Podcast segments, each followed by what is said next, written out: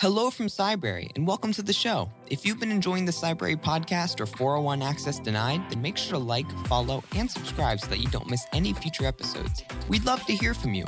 Join the discussion by leaving us a comment or review on your platform of choice or emailing us at podcast at cybrary dot I T.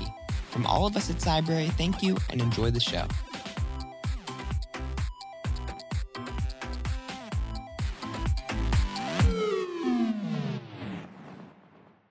Hello, everyone. Welcome back to another episode of four oh one Access Denied. I'm the host of the episode today, Joseph Carson, Chief Security Scientist and Advisory C I S O at Delinea. And it's a pleasure to be back with you today, and I've got another great episode. Uh, today, I've got a special guest who's joined me.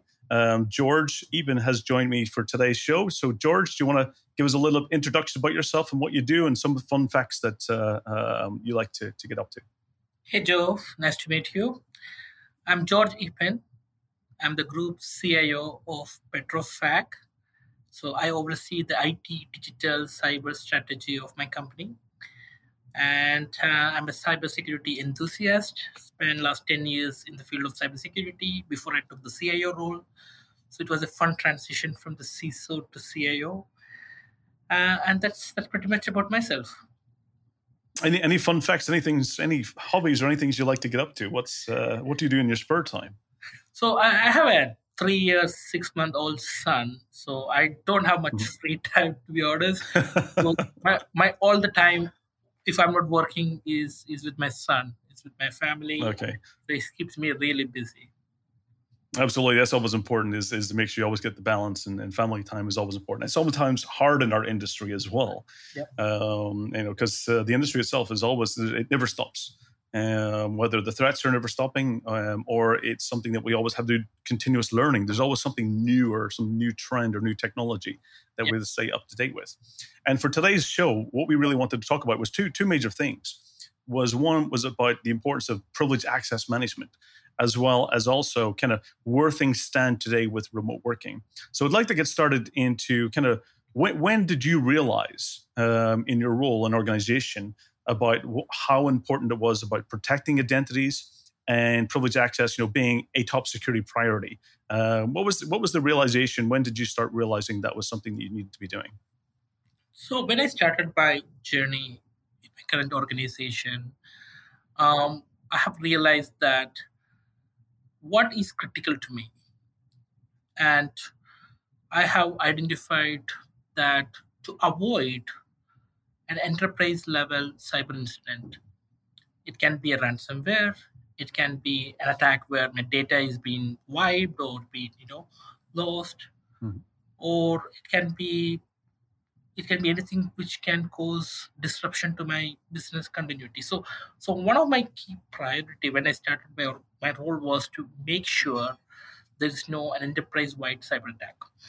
Uh, mm-hmm. Because there will be always a cyber risk, and you know, but yeah. what really I want to avoid was anything which can impact the business continuity. The second element which I was extremely focused was ensure that we are compliant to the regulations where we are operating. So mm-hmm. I started my journey with these two priorities, and I want to figure out how do I, you know, get to the details of programs I need to run or investment I need to make. But these were the two uh, key objectives I was hoping to achieve. And in my very early journey in my current organization, I have learned that if you want to avoid an enterprise-wide cyber incident, you have to protect your key services, right? Mm-hmm. So it can be your domain controller, uh, D N S, or any other services which is connected to the rest of your uh, systems, right? Mm-hmm. And that's where I figured out that uh, if you are going with the layered security control approach, um, one of the key control that you definitely need to have was protecting your identities and mm-hmm. uh, managing your privileged access users was actually a key control in this journey. And that's where I figured out that it's a it's a it's a not a good to do investment, rather a must investment for me. Absolutely. And it's like I've seen, you know, even myself, you know, responding, you know, in my, sometimes I wear multiple hats and, you know, primarily focus around security research. And sometimes I do get involved into things like incident response or penetration testing. And a lot of times when I look back and uh, pretty much most of the incidents that I've worked on, um, whether it being you know data loss or ransomware cases, that they've all targeted, the attackers have targeted the privileged accounts in organizations because it's the one that gives them the greatest access. It allows them to hide their tracks, and it also allows them to get the greatest reach uh, in the environment if they do want to bring it to its knees by deploying something like ransomware.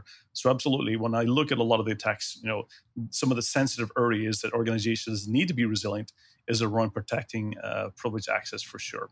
So when you started kind of, so when you look at it, those two top priorities, when you're looking at one is, you know, enterprise-wide security and also uh, the compliance side of it.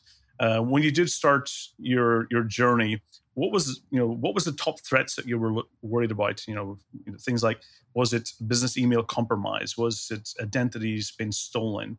Uh, what was the top threats that you were looking to mitigate uh, by taking this approach? Look, I was actually playing it a bit more high level, right? So mm-hmm. I was not worried about some of those threats uh, because there will be always business email compromise. There will be mm-hmm. always you know. users' identity being compromised. There will be always job scams. So as a C I S O, right, you you need to be you need to be accepting the fact that there is no perfect world where you can bring the cyber risk to absolute zero. Your role as a C I S O is to minimize the cyber risk, right? Yep. And to make sure whatever uh, you know you operate your uh, business in a safe environment. You because I can I can absolutely make a zero. Uh, I can actually increase my controls to a level where I can really try to aim for a zero cyber risk environment. But at that point of time, maybe you know you are doing things which probably will not help you to drive other priorities like digital transformation, right? Um, so it may also have a significant impact on employee experience. So coming back to your question, um, I was more interested in ensuring the business resiliency. Mm-hmm. Now, as a C I S O, right, or historically, most of the C I S Os always think about how to reduce the probability of a cyber attack. Mm-hmm. My thought was more about how do I, yes, I need to reduce the probability of an attack, but I also need to reduce the impact of an attack. So things like data backup. How good is your data backup? Mm-hmm. So to answer your question, Joe, my strategy was not, a, yes, you will try your level best to minimize all these attack vectors, but I'm accepting the fact that in spite of your amazing job, right, you will still have some issues. So it's more about how do you minimize the impact of those issues. Absolutely. And that's the right way to do it. I mean, you know, too often do a lot of, you know, uh, C I S Os come from a you know, very technology security background, and they see themselves as enforcers of security. And you're absolutely right, is that we have to, and this is why we've seen the importance of the BISO role, which is the Business Information Security Officer, which focuses from the business aspect of things and how to translate security into business initiatives. So you're absolutely right that one of the main things here is our job, and I realized you know, many years ago that my job is, is not to enforce security. My job is to listen and understand business risk. And if I can identify the business risk, then the goal would be is how do we use our cybersecurity skills and knowledge to reduce the risk by enabling more resiliency? How do we make sure that, that when there is a cyber attack, that the services continue can continue with as little disruption as possible? So absolutely, I think you know this is where it's really important that many organizations really need to take this is a risk approach and really focusing. Uh, I learned in Estonia years ago where they started evolving and they look at everything from a service aspect. Is what is the service we're delivering? What are we offering? What makes up that service? What's the critical components? And to your point, you know, um, backup and, and recovery is an important part of resiliency and how to make sure, you know, is it being tested? Is it resilient against all the different threats out there? And when something does happen, uh, do you know that you can recover? Um, so absolutely, you're, you're spot on regarding the business side of things. It's really important to, to make that definition. Awesome. So, so one of the things I'd like to understand as well, when, when you started thinking about you know the different types of privileges and identities in your organization, um, today we're seeing a massive shift. You know, from you know a lot of time, and especially during a lot of initiatives, we we tend to highlight the user, the the employee, the person yep. side of things. Um, but I've seen, especially in a lot of organizations, that the fastest growing area is even, you know, sometimes we hear it referred to as the machine identities. I tend to refer to as the non-human identities, which and honestly, regardless, is all identities are non-human because they're just associated. It's it's it's a mapping side of things. Um, but what other types of identities are you seeing in your organization um, that you have to manage that are they're the not human side of things, where it's not somebody behind a keyboard entering a password, but it could be something like even code. It could be a script, it could be an application, it could be infrastructure. What types of identities and, and privileges did you see that you needed to, to prioritize and focus on? Look, I think uh, definitely you need to uh, protect your core infrastructure. So identities which has access to your core infrastructure services. Um, identities which have access to your most critical data, right? Um, identities which have access to your core services, right? Mm-hmm. And identities which has access to your critical business applications. So to me, we we have we started our journey by understanding ourselves better, right? For mm-hmm. example, um, we always see a lot of applications in any ecosystem we go, right? I'm not talking about my current organization. I'm bringing a broader perspective here. Mm-hmm. But the question here is how many of those applications are actively used, right? So mm-hmm. I think we need to bring a lot of data science into cybersecurity to really understand what are we protecting. Because most of the times we build the, the great wall around everything with an aim to protect everything, which is in a, in a traditional world is super expensive, right? And more time yes. consuming. Um, so the question which I asked when I started my journey was, okay, do we need all these things? Can we lean? Can we eliminate? Can we standardize? Um, mm-hmm. We did the same for our identities, right? So, but to really go after my, you know, identities impact touch using key application, I started with application, right? Visibility of all our application, visibility to our core services, asking the right set of questions. Why do we need it? So it took a basic, I will say, cleanup. Cleanup is not the right word. Rather, you know, uh, challenging the status quo and go to a state where now we understand, yeah, it is good. It is needed. The second part was how do we create identities? How do we uh, offboard identities? Do we have all mm-hmm. those processes, right? Now, once we have all those things, then we, again, went in a phased approach where we started onboarding our infrastructure identities. It can mm-hmm. be a network administrator operating on firewall. It can be a domain admin who has access to a domain controller or our Active Directory. And that part, which was one of the most critical phase of our journey, mm-hmm. once got completed, we moved to our application journey where we looked into our most critical application. And we don't want to go after everything, but it was worth to go after our E R P, right? So we looked mm-hmm. into our D B administrators who can make D M L commands, right? And we onboard yeah. them. So, and if you ask me, did I onboard all my identities? No, but I have a reasonable level of assurance that the identities which I should care about has been onboarded to a privileged access management uh, tool. But going back again, it's not the tool, right? We need to, we need to, if you don't have the right culture, right hygiene, right processes, I don't think the tool will solve the problem, right? Because you will start, you know, creating identities which in one way or other way, right, maybe cause you a problem. Yep. No, absolutely. I think it's really about making sure that you get all of that companies together. I always say that when you're investing in something, um, a new, you know, from a security strategy, you have to not just think about it from a tool perspective, but you also have to think about as a process, how how how can it be used correctly? Um, and then that also means if you want to make sure you've got process and, and, and a tool, then you actually also need to think about the training, how to make sure that people are aware how to use it correctly, to configure it, how to make sure the processes are followed. And not only about using it, but also making sure that when you implement install, that's configured correctly as well. So you're absolutely right that all of those things need to be equally invested in to make sure Um, that you get the most value. And you're absolutely spot on is that I've taken the same approach in the past. I remember when uh, being brought in to, to help an organization, they were looking from, a, it was a data loss prevention perspective. And it was very hard to, to do D L P because the data changed so often. And it was much easier to do it from an application perspective. You knew the application, then you basically you just understood that the application, these applications have access to all of this data. So therefore, you basically put the rules in the application side of things. And as long as you protect the access to the applications, it was a lot kind of less, kind of, let's say, workload and less complexity when you focus at that perspective. And you're absolutely right as well is that you don't need everything. You need to make sure that you look at it from that risk approach, that not all identities, not all privileges, not everything all has the same amount of risk.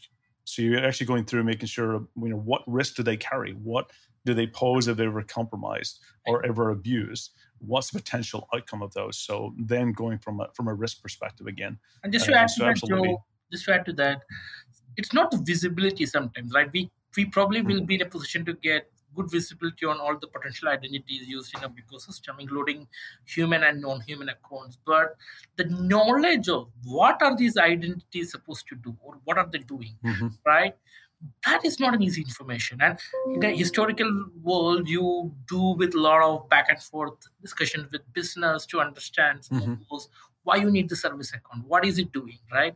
And you always get into that situation of getting into that unknown space where what impact if I probably, you know, clean up this identity, will it will it break an operational thing, right? So, nice. so it's it's it, I, I, there's no easy answer, right? That's that's how it operates. Yeah, absolutely, I've, I've seen I've seen in the past where, you know, looking at a service account and everyone's going, does anyone know the password to this account? And and and I think the consultant who had configured the application like maybe five or six years ago, who'd already left and moved on to other companies. Yeah. And everyone's going around, like, well, what, what if we, if we disable this, what impact does it have? What does it break? And everyone was really afraid of, of what this was going to break because no one knew how it was associated or what it was dependent upon. Um, and ultimately, after doing a lot of mapping and understanding, if they actually turned or changed that service, actually their entire backup strategy would fail because yeah. it was actually related to backing up uh, and archiving emails and other services. It was it was such a critical service that no one actually knew what it did, but until they actually did a proper investigation, they actually realized how critical that service was. But actually, and also that it needed to be the same credential, password, and all of those other systems. So even if they disabled that, it would actually, you know, brought a major service to the business down. Uh, but again, they need to go through the process of making sure, well, how can we make sure that the risk of that, that account should not have a static password uh, for that such a long time. So how are they going to make sure that they can bring all of that over to process to make sure that the system manages it and rather than actually leaving it to be that's unmanaged. Uh, so it was a major risk as well. And, and so what? That's a great example, Joe, and it's hmm. a fantastic example. In my opinion, right? The visibility that you have a weak spot in that service account because mm-hmm. a static password is, that visibility is great.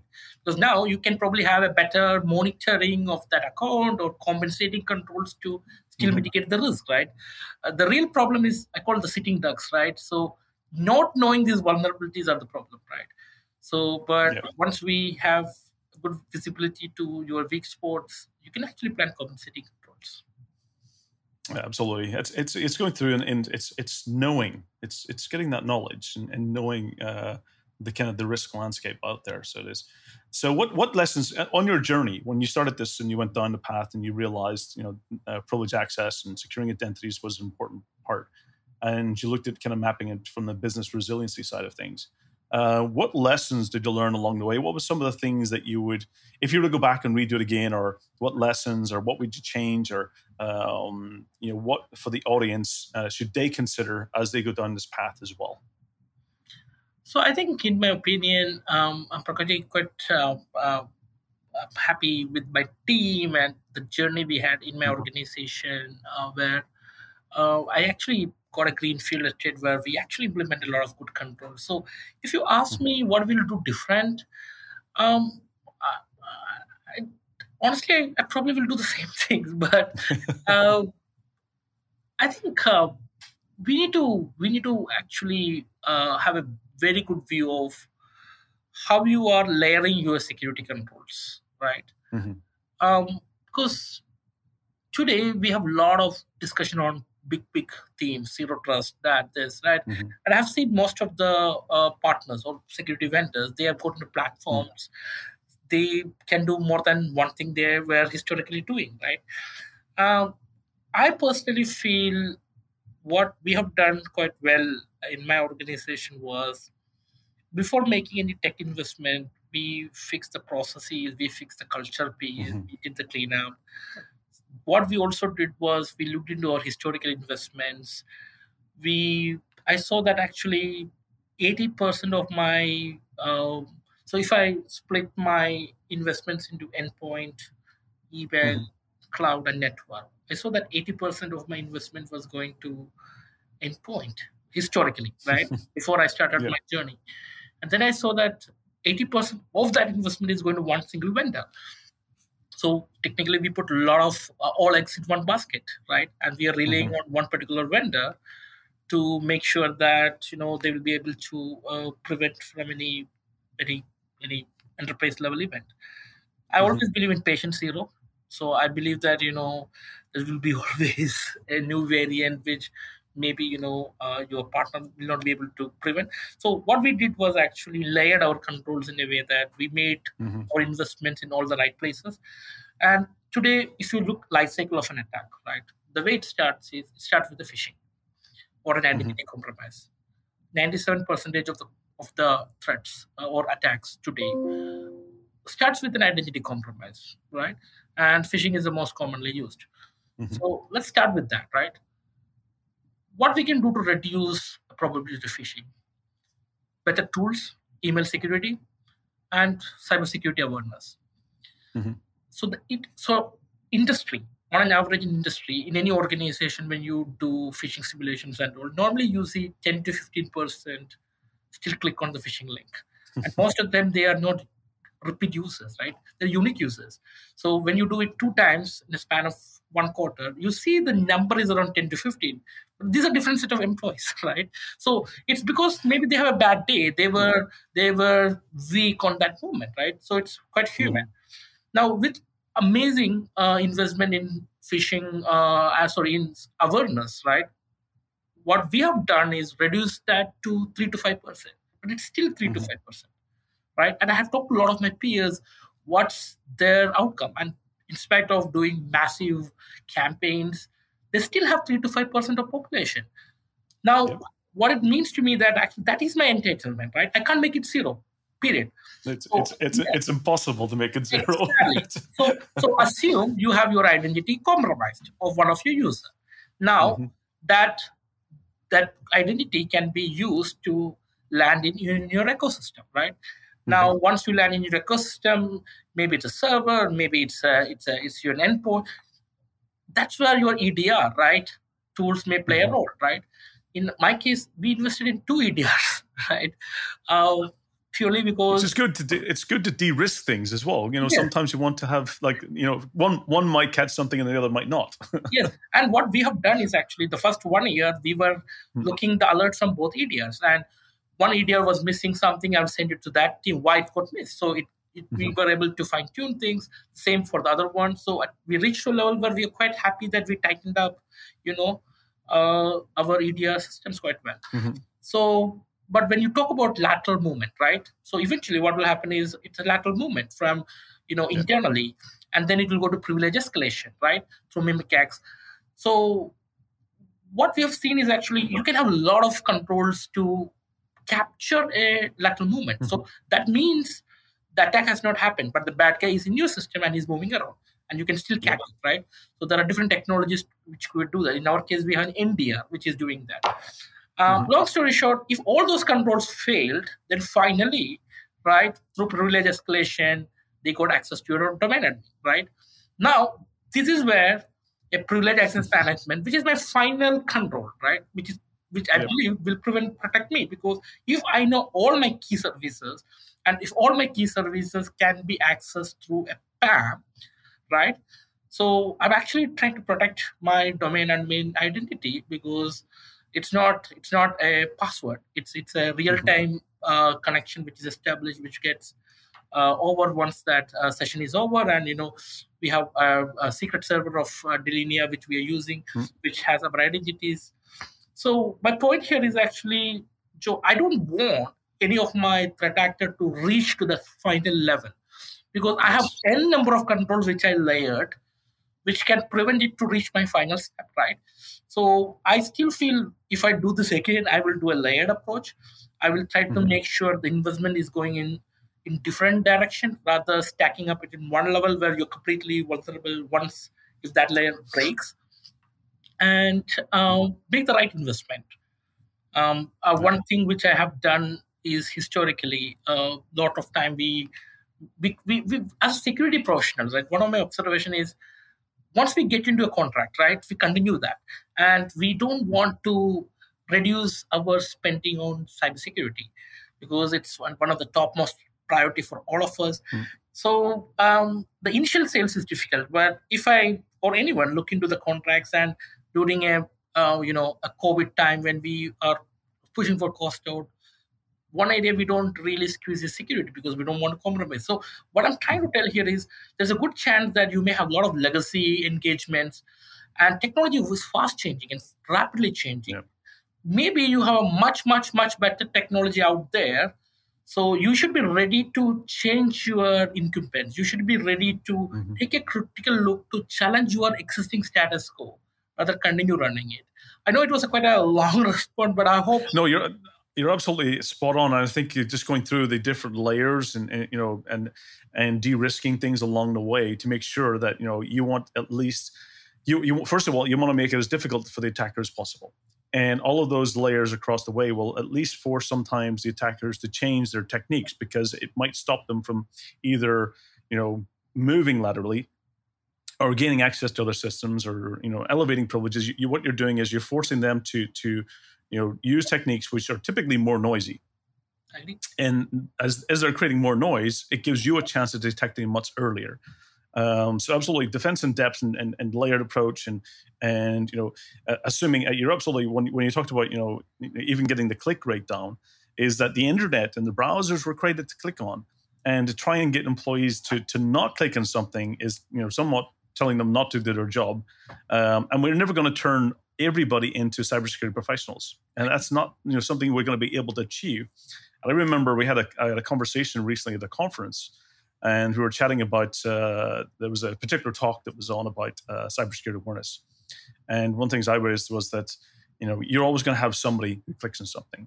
And it's it's thinking about assuming that that will happen. What other defenses do you have in place to protect your organization? And that's what's critical is, is is is when you assume that that fence falls and that people aren't, you know, attackers are on your network and they have access to this, is that you have to start assuming that, okay, what if? What if this fence falls? What do you have that's there to protect, you know, the, the flood, to protect it from getting further, to protect it, you know, from getting to your critical services?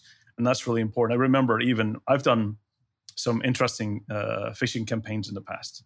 And uh, even one, I was given the challenge to try and get one hundred percent success rate just to see how good that you can craft a specific uh, phishing. And there was two, two that I found that was very successful. Um, one was uh, that actually the phishing uh, campaign was speeding tickets, that using speeding tickets as a way to target employees. And also you, you got it to where it was five thirty p.m. on a Friday and you put all the information was accurate. And you're playing on certain things. The attackers will always look for things like the fear of doing something wrong. They'll take advantage of the employees' trust. They they never want to do things wrong, and a speeding ticket is is, is you know is is doing something wrong. There's a financial component of it. There was a time component of it. So you're really playing on people's emotions. Um, another great technique as well was uh, it was the early days of when um, uh, email uh, was basically putting the footer. This email looks suspicious. Uh, please report it to your I T security team. Um, and that phishing campaign was actually, the email itself was purposely done as looking suspicious, but in the footer was actually the fish, which was actually reported to your I T team, security team. That was actually the phishing part of the email. Um, so really looking to take advantage of people. And this is something that attackers are always looking to craft things which um, will take a, advantage of people's trust and what they're used to expecting. And it's getting to the point where even a lot of those phishing attacks are getting so difficult. Even I know as you know, security professionals are getting very difficult for them even detecting and be able to tell the difference between the authentic one and the malicious one. So you're absolutely right that it needs to be a def- defense in depth and, and a layered approach for sure. And, and um, even, even sometimes, Joe, like you don't, you just need to make sure your basic hygiene is good, right? So I can give three or four yep. examples, right? So uh, multi-factor authentication, right? Uh, I think it's an absolute must control, right? So to make sure mm-hmm. you are inclu- including a second layer of security if your identity is compromised, right? So that no one can access any services. Um, using strong passwords, fifteen plus character passwords. Mm-hmm. So in, in my organization, we use passphrase, but we also make sure that the most commonly used password, the top fifty, sixty most commonly used password, it cannot be used as a password, right? As simple as that, because we blacklisted yeah. those things. Uh, things like stale accounts, right? We run a mm-hmm. campaign every three months to see if an account is not used for more than ninety days, we disable it, right? We are mm-hmm. okay to take those noise.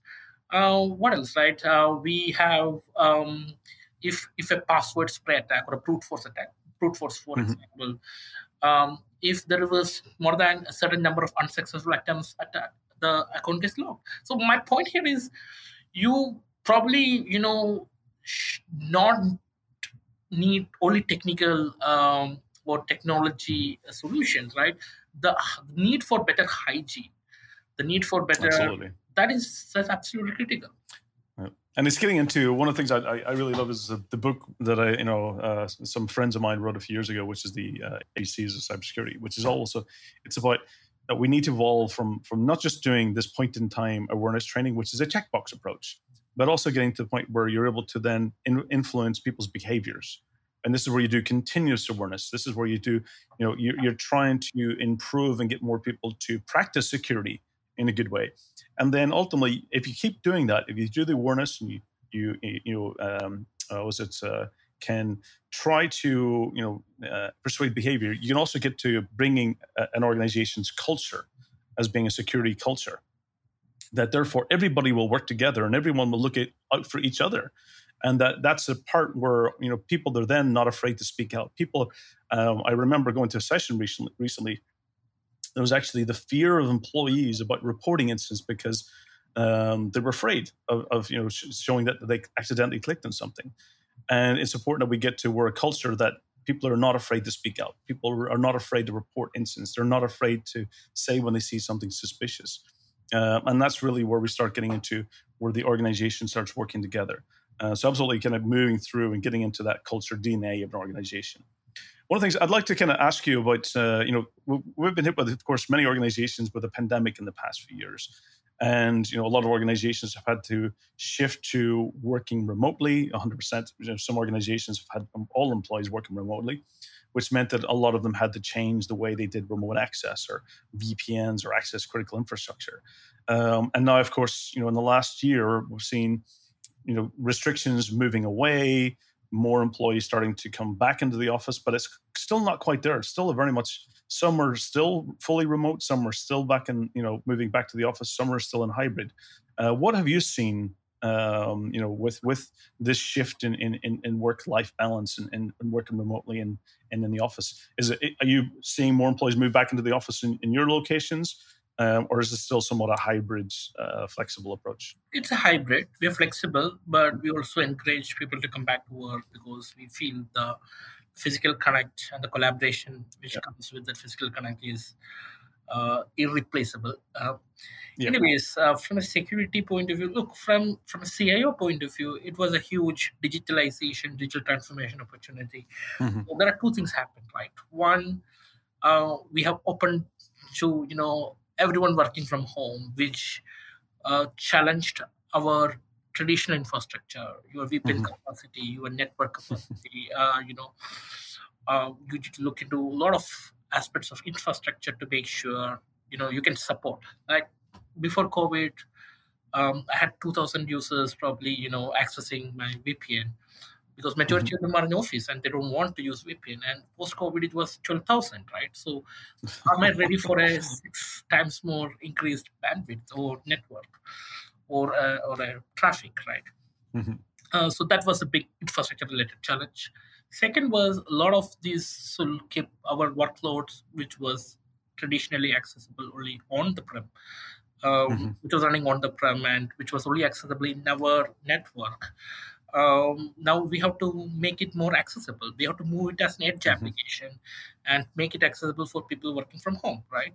So. Um, And it also resulted in a lot of cloud transformation, cloud adoption, mm-hmm. right? So a lot of our workloads, we had to host in cloud uh, from on-prem to make it really accessible, not only for our employees, but to our third parties, right? Mm-hmm. Um, so um, that was the second big aspect, which put a lot of stress to us from a security point of view. So from mm-hmm. where I, I'm looking, right? This is where security has to play a balancing act, right? If you go with or increase the size and the length of the wall, we probably uh, cripple the business, where security yep. need to really come up with the risk minimizing actions and facilitate an environment where business can eventually operate. So what we did in this case is actually uh, start focusing more on moving from perimeter security to uh, mm-hmm. started focusing on core security, right? Our okay. focus is now related to our applications, right? Our core, and more related to who is accessing, right? Identity, right? Um, because today, a lot of these things which is accessible over the cloud, over the edge, you don't need your company-issued laptop. You can still access it yep. from your personal laptop. So all the E D Rs which we have deployed is of no use anymore, right? Now I have yep. no control on the Wi-Fi security of someone's home, right? Is it is it is it weak, vulnerable? Is it secure? Someone, what, secure what, what credentials? No yeah. control, right? So what only I can control today is what is being accessed by these connections, right? So we have yep. to make the right logic and right security controls to ensure that that anything which is not a valid connection can be flagged. Um, and second, identity, right? Make sure that those uh, uh, multi-factor authentication and all those aspects are being clear. We also now rely a lot on V P N security also, if for the folks mm-hmm. using V P N, because again, we have moved a lot of things to cloud, but we still have a significant amount of core application, not mm-hmm. all our edge. My edge were historically twenty percent, core was eighty, post-COVID it's sixty forty. Okay. But we still have our most critical application as core, which you need V P N access. Now we have implemented mm-hmm. a lot of controls around V P N security to make sure our third-party traffic is monitored more or scrutinized more uh, to make sure mm-hmm. that we do. Now we also have a lot of uh, engagement with our key third parties who have access to our data or to services to demonstrate to us they have good security practices there. We always tell that people are the weakest link, but I I think you're weakest link. So you are as weak as your weakest supplier in your supply chain. As simple as that, right? Yeah. So yeah. I always you, try to reverse it. You know, always it's it's you know, looking at people is how do we empower them so they can become the strongest link? How do we give them the right resources and tools and knowledge so that they can be stronger uh, perimeter? You know, because you're absolutely right. When when we think about, I remember um, somebody used a great metaphor uh, when I was doing a, a, a CISO roundtable event, and uh, it was you know the, when when they changed, it was almost like they had one big massive highway that came into their office, and that was their internet connection, and they only needed to secure, secure that. And post-pandemic, it was almost like they had like twenty thousand different lanes that came into the office now. And it was almost impossible for them to have security at every single one of those entry points. And to the point is absolutely, and we can't be expected to secure people's homes. Yep. You know, that's something that, you know, it's it's beyond organization security. So you're absolutely right. It, it is, as we move to things like, you know, B Y O D is, is real. Uh, but now I always refer to it as bring your own office. It's almost like employees are little clouds of their homes, are almost like micro clouds um, that will basically be accessing from and to. And uh, to your point, you know, you start need to think about what is they have, you know, getting down to the granular rules, but what can they access and what security controls do they need to satisfy? Um, a lot of that comes down to the identity has been uh, being able to verify and continuously verify identities. Makes sense. So one one of the things I'd like to talk about two two trends that's been in, in, in the industry. So two of the trends. One has been um, around passwordless authentication, uh, and I've kind of got to the point where you know pa- when we talk about passwordless, I don't like to use the word passwordless by itself because it usually comes without context. Um, I like to think of it as more as a passwordless experience that the password's moving into the background, and not necessarily because it gives that false impression that it's disappearing. Yep. But what it's really doing is it's it's just changing the experience. Yep. That there still is a secret that's being exchanged. What's your you know view on, on that password experience in the future of authentication? I think it's uh, it, I think it's a in my opinion um, it will be a good change. So we're still authenticating, right? So yeah. password is just a method of authentication. So we can actually use biometrics. It's, it's available today. It's already uh, the technology is out there. But we have not been able to, you know, popularize it. Um, mm-hmm. But I'm pretty sure that actually, uh, you know, in future, that's one way we will be, you know, moving away from passwords to a different way of authentication and security. Mm-hmm. Like historically, we had these physical tokens to authenticate. So I'm talking about maybe, you know, last decade, right? So it's not, yep. it's not something that's not there, right? Yeah. yeah. I think I had my tokens, hardware exactly. tokens twenty years ago. so. Exactly, exactly. So, but the point here is actually, since I bring a C I O perspective as well as a C I S O perspective, as a C I S O, you only think about securing your uh, company and reducing the risk, minimizing the risk, hmm. eliminating the risk. But the truth here is actually, you know, security is existing because there's a business, which is, you know. Absolutely. Absolutely. So yeah. uh, employee experience has to be, you know, we need to watch out for, right? Um, we need to, you know, I'm not sure passwordless, will it be a better employee experience or less employee experience? I'm not sure. I'm not able to make. And we also need to think about non-user uh, authentication, right? So, mm-hmm. So um, how do you authenticate to your O T legacy systems, right? So yeah. I can see passwordless happening, how you access your laptop or your physical mm-hmm. asset, that I can see happening. But when you are accessing an application or when you are accessing a service, I I, I, am, I still think there will be, uh, you know, a password or multi-factor authentication. Yeah. Something changing in the background, it's a secret that's enabling that. Because you're absolutely right, is that I think it's that, you know, that consumer experience that people want to have in the, in the enterprise. And I think with, with devices, you're absolutely right that, you know, that will be the, the primary area. Um, but you get into a lot of applications and services, which will still be around for many years, yeah. that the authentication won't change, and, you know, and, and that service will remain. So therefore, uh, we just have to find ways to, to work with the new and the old. And hopefully, you know, services and applications will help, you know, provide that experience to be much better. Um, and, you know, hope, I think my goal is ultimately to try and get where we're not having people choosing passwords and it's done for them. Um, yeah. And they just need to have a way of unlocking access to those uh, credentials. Another big buzzword as well has been around zero trust and, and least privilege. Um, and I've I've got the point where one thing, I, you know, what, what you said was absolutely right, is that security doesn't exist by itself. It's, it's there to support the business. And everything you have to do is a balance between making sure that you're empowering the business to do what it needs to be doing in a, in a secure way, but also a resilient way. And it's all about supporting the business to, to be able to succeed. And zero trust and least privilege sometimes has that negative approach to security. It's like, it's it's the negative wording that, what do you mean? You're not trusting our people anymore, or you're not trusting. So I'd like to think of uh, one thing I've got to the point is referring to it as now is that if you're going down this zero trust, least privilege path, you also need to be thinking about zero friction security. It's about security that is not causing, you know, the employee to to struggle to do their job. It should always be actually helping them do their job better. Um, so, anything that your thoughts around when you hear zero trust, and there's been a lot of talk around. Um, what's what's the first things that comes to mind when you think of hear zero yeah. trust? I see it as a framework, which mm-hmm. I believe I believe most of the organization has already implemented without claiming it as zero trust. So, you know, mm-hmm. what we're talking about. Authentication and authorization and, you know, least privilege. All these are like key, uh, I will say key um, criterias, mm-hmm. which will help you develop that zero trust framework. I love when you mentioned about, you know, do we have trust issues? Because I personally feel, you know, when you talk to a non-technical person or a non-cyber person about zero mm-hmm. trust, especially from business, I think it's giving a wrong impression, right? It, it's giving an impression that as cyber professionals, we have trust issues, which is not, yes. not the case, right? That's, so, yeah, yeah it, it's a buzzword.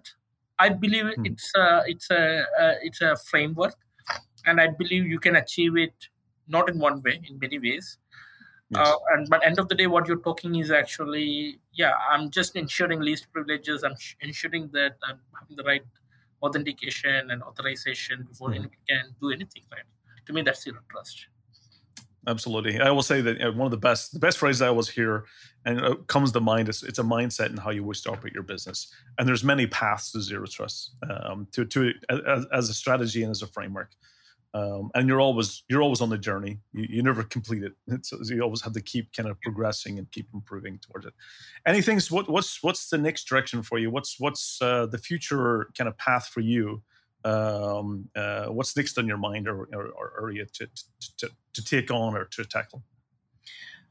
So I think uh, we are uh, focusing a lot on cloud, lot, focusing a lot on O T security, mm. focusing a lot on third-party security. Uh, third-party security I briefly mentioned earlier when I mentioned remote working. But the truth here is if you are working with a vulnerable third party, you're making yourself vulnerable, right? Mm-hmm. So how do you, how do you ensure, like we talked about uh, perimeter security, no more relevant, mm-hmm. remote working happening. Yep. Think about it, right? As an organization, you have you work with a lot of third parties who may have access or may not have access to your systems, applications, to your services, mm-hmm. and you have no what control you have on their security uh, uh, posture, right? So this is where we probably need to do a better job working with, mm-hmm. you know, our uh, business stakeholders when you onboard a third party, right?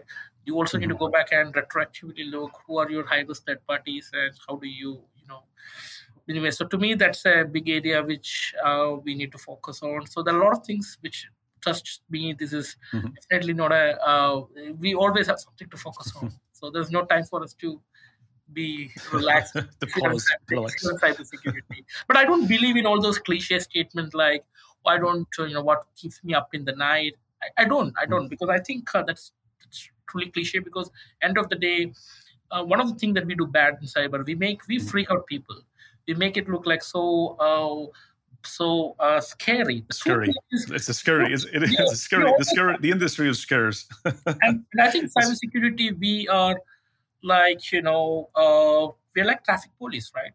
So yeah. the traffic signals are not slowing you down, to be honest. Traffic signals ensure you reach your end destination safely and securely, and most probably faster, right? And if there's no traffic rules, I'm pretty sure that we will have traffic accidents, which will slow you down further. So to me, as a cybersecurity professionals, we need to know what you're protecting, what's your core business yes. processes. You need to make sure you have a layered control to prevent, to reduce the probability of an attack. But you also need to invest in your backups and, you know, your strategy. So in case if something happens, you can reduce the impact of that attack. And you need to, you know, enjoy your work, right? So absolutely. Absolutely. I think what you reminded me is that sometimes, though, is with the, with the, the traffic police, uh, sometimes uh, the security team is doing a lot of roadworks at the same time. And sometimes with the roadworks, there's a lot of uh, detours to go in order to get to your final destination. Yeah. But let's hope that uh, that experience, and, and absolutely you're right. And, you know, the goal is is always making sure that the, the person gets to the final destination yeah. uh, and and in a time that makes them successful uh, and how they're measured and and and, and help them do their job uh, and and and help the experience be better. And I think one of the more, most important things is to make sure that we remember is that the, the key metric in, in all the thing we do is, is user experience, is that we make people want to use security and that it's enjoyable and it helps them be successful. I agree. So, so any final any final words of wisdom that you would like to share with the audience? Uh, anything that, you know, for the audience listening in? Yeah, I think I think uh, first of all, thanks for the opportunity, Joe. I know it's a very popular podcast. You got a big fan base. So that's thank you. So for people listening to me, look, I think uh, cybersecurity is an exciting area. Um, I do meet a lot of young professionals. I do a lot of mentoring, and you know, and also in many forums I interact. I think there's a lot of interest for young professionals to come mm-hmm. and join cybersecurity profession, but I would like to give an advice to them through using this podcast. Mm-hmm. So what I like to tell them that cybersecurity is not as sexy as we always see in movies like be hacker. I know, Joe, you are a hacker, but this is eth- ethical hacker, right? But but my right. my point is when you look enterprise cybersecurity, there are different aspects of cyber. There is a policy making which we call as G R C. There are elements mm-hmm. of audit. Uh, There are things like, you know, as I mentioned, like identity, third party. Uh, so one thing I like to share to the young professionals who may be listening to this mm-hmm. podcast is actually, if you're looking for a career in cyber, right, uh, be here for the long run. Uh, patience and perseverance take you a long way. You need to build skill set on many areas to really get the full depth. It's a huge area. And uh, let's please don't get stuck into only this account. Bounty or bug bounties. Yeah. It's more exciting and sexy, but you know there is a lot of other elements which will also be equally good. Absolutely, I think that's very, very wise, wise words of wisdom for the audience. Um, that you know, this, this is you know, there's, there's a lot of you know aspects. Sometimes what people see of, of my role is you know the cool, you know the ethical hacking, the pen testing, you know, um, but what they don't see is a lot of the, the real research and the book. I mean, I'm sitting here with tons of books. um, next to me that I spend lots of time reading to keep my skills up to date. And, and absolutely, you know, while I also mentor uh, quite a lot of people, uh, I also have my mentors as well. I still have the people around me that I go to for advice. So I think it's really important, as you know, for, for the audience and it's getting in the industry is, you know, definitely, um, you know, it, there's a lot of things to learn, um, and it's a continuous learning opportunity. Um, but definitely, you know, get get your community, get your network, get the people who can support you and help you along that journey for sure. Um, so George, it's been fantastic having you on the episode, uh, really fantastic, and I think this is really great for the audience and to hear your story and, and your journey. Um, on some of the kind of thoughts and, and, and prioritization, especially as, as as you've you know moved from a, a C I S O role to a C I O role, and also some of that you know mindset of what you're thinking about. So it's been a pleasure having you on the show. Uh, for the audience, again, tune in every two weeks. Uh, for this is the four oh one Access Denied podcast, really bringing you you know hot topics, trends, news, educational information to really help you on your journey. Um, so hopefully this has been an educational episode. Um, again, George, many thanks. And uh, for everyone out there, tune in. Look forward to seeing you in the future and stay safe. Thank you. Thank you, Joe. It's my pleasure. Thank you again. Cybrary, the premier cybersecurity skill development platform, is empowering individuals and teams to secure the future of technology. See why three million people have already signed up when you visit w w w dot cybrary dot I T.